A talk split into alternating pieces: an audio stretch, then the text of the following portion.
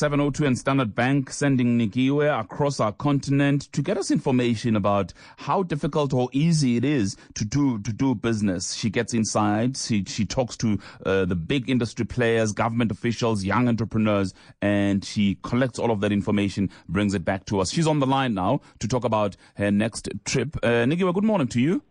Morning, X. And I've already got Tuso on, on Twitter saying, Oh, can I go with Nikiwe? Please, her job is my dream job. I have space in my bag. Where are you off to this time? I am off to Uganda on Sunday, Xolani. I'm very excited about that. Um, particularly because I have no preconceived notions about this country. I, I truly do not know what to expect other than what I think is a cursory understanding of, of the politics and its history. Um, when it comes to the business and operating environment in that country, I draw blank. So I'm really looking forward to learning about what this economy has to offer, which apparently and ostensibly is largely an agriculturally based economy.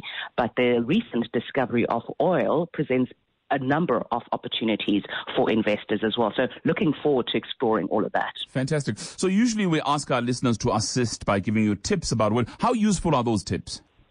Incredibly useful, Xolani, because if I get a very directed guide, I try and, and, and follow up and see whatever feature or speak to that particular person. So what I, I like to find out from people who are listening right now, have you done business in Uganda? What has been your experience?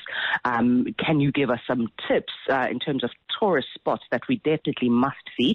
Will only be in Kampala, of course, so please limit yourself to suggestions around the capital city because Africa Connected really has been going around some of the major African uh, capitals. So we're looking forward to your input, your insights. Do you know people there? What has been their experience of doing business in Uganda? And what must we definitely see or eat or try? I believe uh, Kampala has a great nightlife, so I'm keen on trying that out. If, if you've been to one of those, let me know which one it is and I'll check it out. Fantastic, Nikiwe. Uh, so looking forward to talking to you then next week. Yes, we do appeal to our listeners to help us tell the Ugandan story. Send me an email, xg at 702.co.za, and I'll forward it to Nikiwe Bikitsha, who is off to Uganda on Sunday. Thanks indeed, Nick.